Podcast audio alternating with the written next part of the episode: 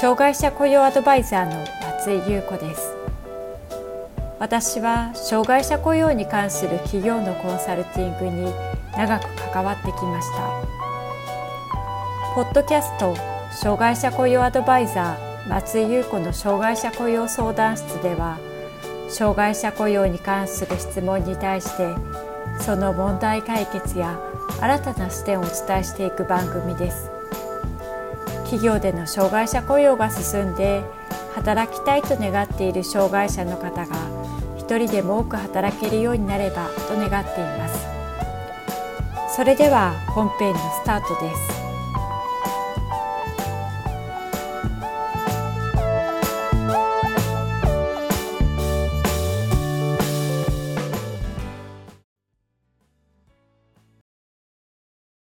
障害者雇用 .com の松井です。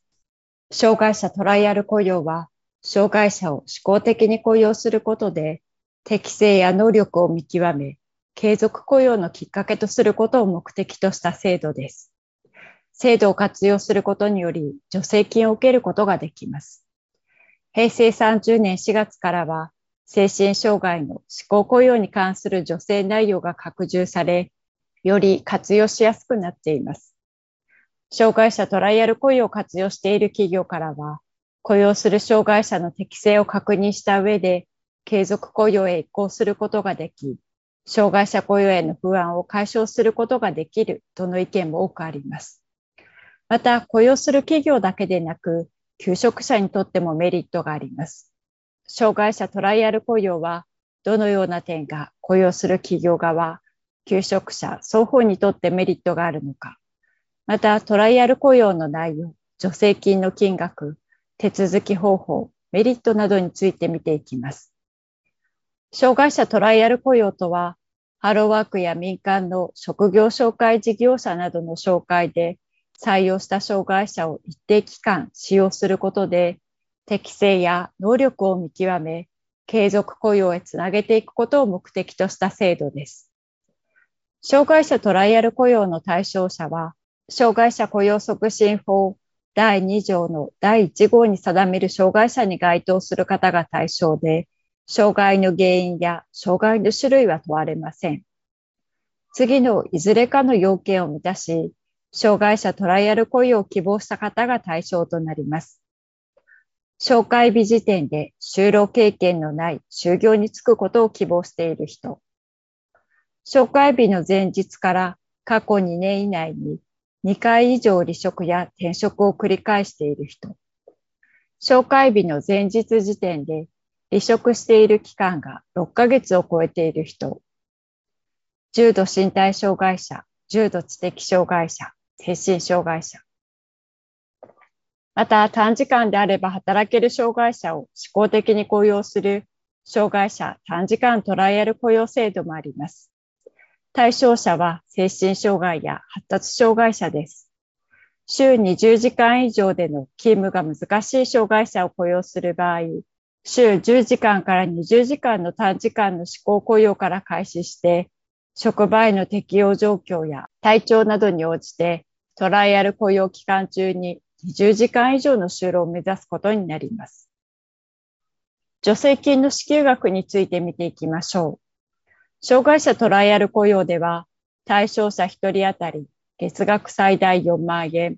最長3ヶ月間となります。障害者トライアル雇用の求人を事前にハローワークに提出し、これらの紹介によって対象者を原則3ヶ月の有期雇用で雇い入れ、一定の要件を満たした場合に助成金を受けることができます。また、精神障害者は、最大12ヶ月トライアル雇用期間を設けることができます。ただし、障害者の支給対象期間は、月額8万円は3ヶ月に限ります。平成30年4月からはプラスして、月額4万円が3ヶ月間受給できることになり、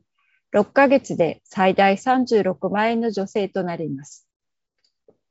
障害者短時間トライアル雇用では、精神障害や発達障害で対象者1人当たり月額最大4万円、最長12ヶ月間受け取ることができます。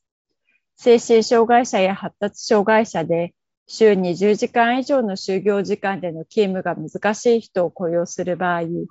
週10時間から20時間の短時間の使用雇用から開始し、職場への適用状況や体調に応じて、トライアル雇用期間中に20時間以上の就労を目指すことができます。障害者トライアル雇用の手続きとその流れについて見ていきましょう。障害者トライアル雇用は、求人票を作成するときに、障害者トライアル雇用であることを明示する必要があります。まず、ハローワークに求人申し込みをするときに、トライアル雇用したい旨を必ず伝えてください。ハローワークで登録された求人票には、障害者トライアル雇用であることが求職者にもわかるようになっており、これを見て求職者が応募することになります。選考面接などを経て、障害者トライアル雇用が開始されます。障害者雇用のトライアル雇用の流れは次のようになります。1、企業がハローワークに障害者トライアル雇用求人として求人票を出す。2、就職を希望する障害者の方がハローワークで求人票に応募する。3、ハローワークから企業へ求人があることの連絡が来る。4、選考面接が実施される。5、採用が決まると、障害者トライアル雇用が開始する。6、企業が実施計画書を作成する。7、企業が実施計画書をハローワークに提出する。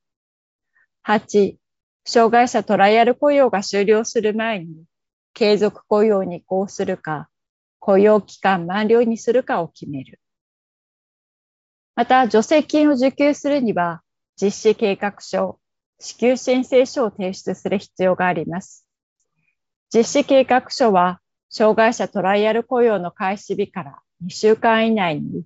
対象者を紹介したハローワークに実施計画書を提出します。実施計画書を提出する際には、雇用契約など労働条件が確認できる書類を添付することが必要です。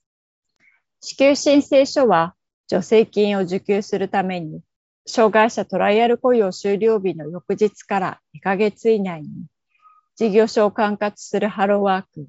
または労働局に支給申請書を提出する必要があります。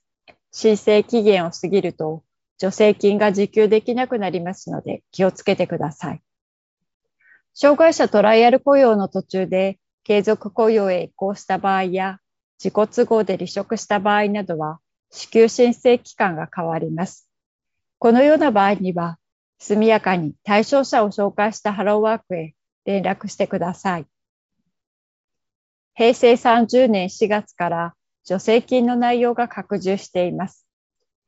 精神障害者の雇用が義務化され、トライアル雇用でも助成金のうち、精神障害者の指向雇用に関する助成金内容が拡充されています。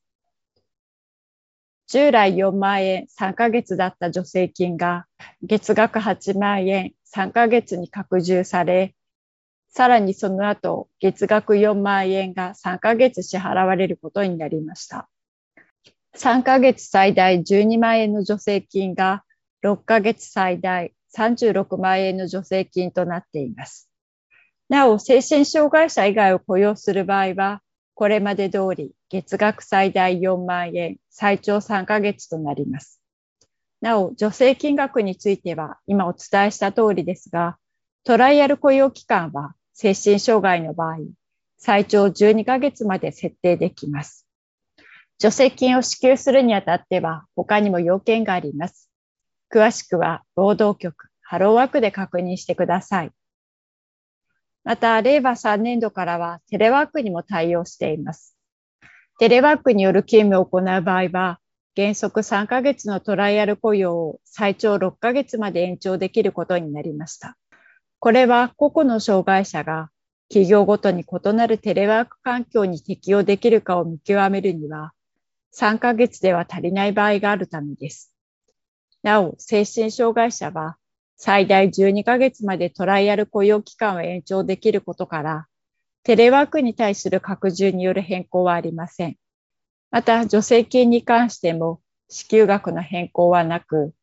期間延長分の支給もありません。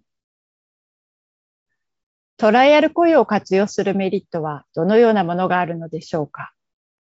障害者トライアル雇用は、事業者にとって使用期間として雇用することができ、助成金を受給できるメリットがありますが、雇用される求職者にとってもメリットがあります。事業主と求職者にどのようなメリットがあるのかについて見ていきたいと思います。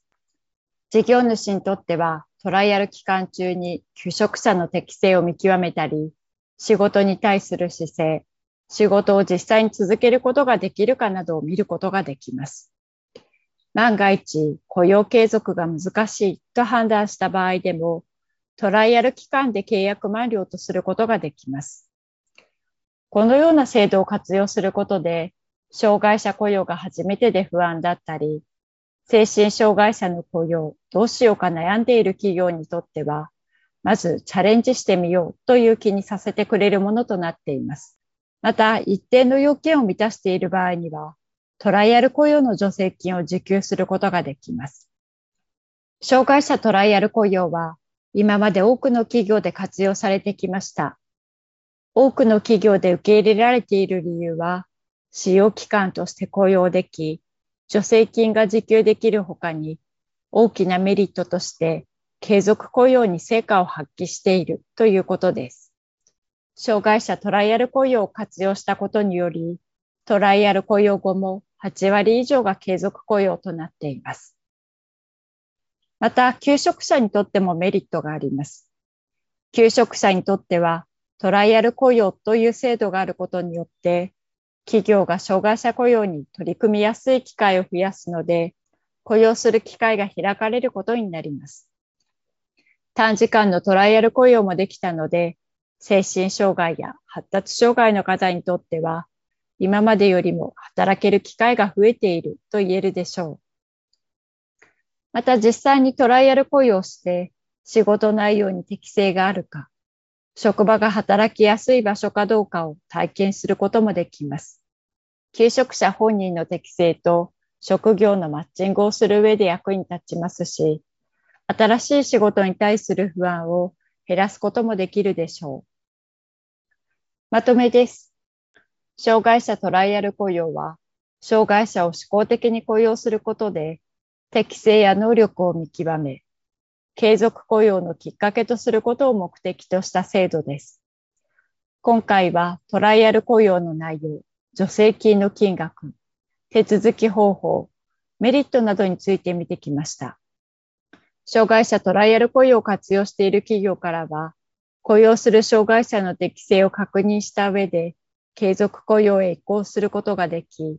障害者雇用への不安を解消することができるとの意見も多くあります。また、雇用する企業だけではなく、求職者にとってもメリットがあります。トライアル雇用を活用することによって、継続雇用がしやすくなるという点は大きいでしょう。実績に基づいて、障害者トライアル雇用を利用して就職する障害者は増加していますし、トライアル雇用終了後にも、企業において戦力として活躍するケースが多く見られています。障害者雇用を社内で推進する方向けに無料の個別相談を実施しています。次のようなことを実現したい人におすすめです。組織の中で障害者雇用のプロフェッショナルを目指している。障害者雇用の提案を経営者や上司にしていく必要がある。組織の中で障害者雇用を価値あるものに変えていきたい。障害者雇用の取り組みをキャリアの中で活かしたい。問題や課題を解決できる力やスキルを身につけたい。関心のある方は、下の概要欄をご覧ください。定期的に企業の障害者雇用に役立つメルマガを配信しています。詳しくは概要欄からご覧ください。障害者雇用相談室では、あなたの会社の障害者雇用に関する相談を受け付けています。こんなことが聞きたいというテーマや内容がありましたら、障害者雇用.com のホームページにあるアドレスへお寄せください。お待ちしております。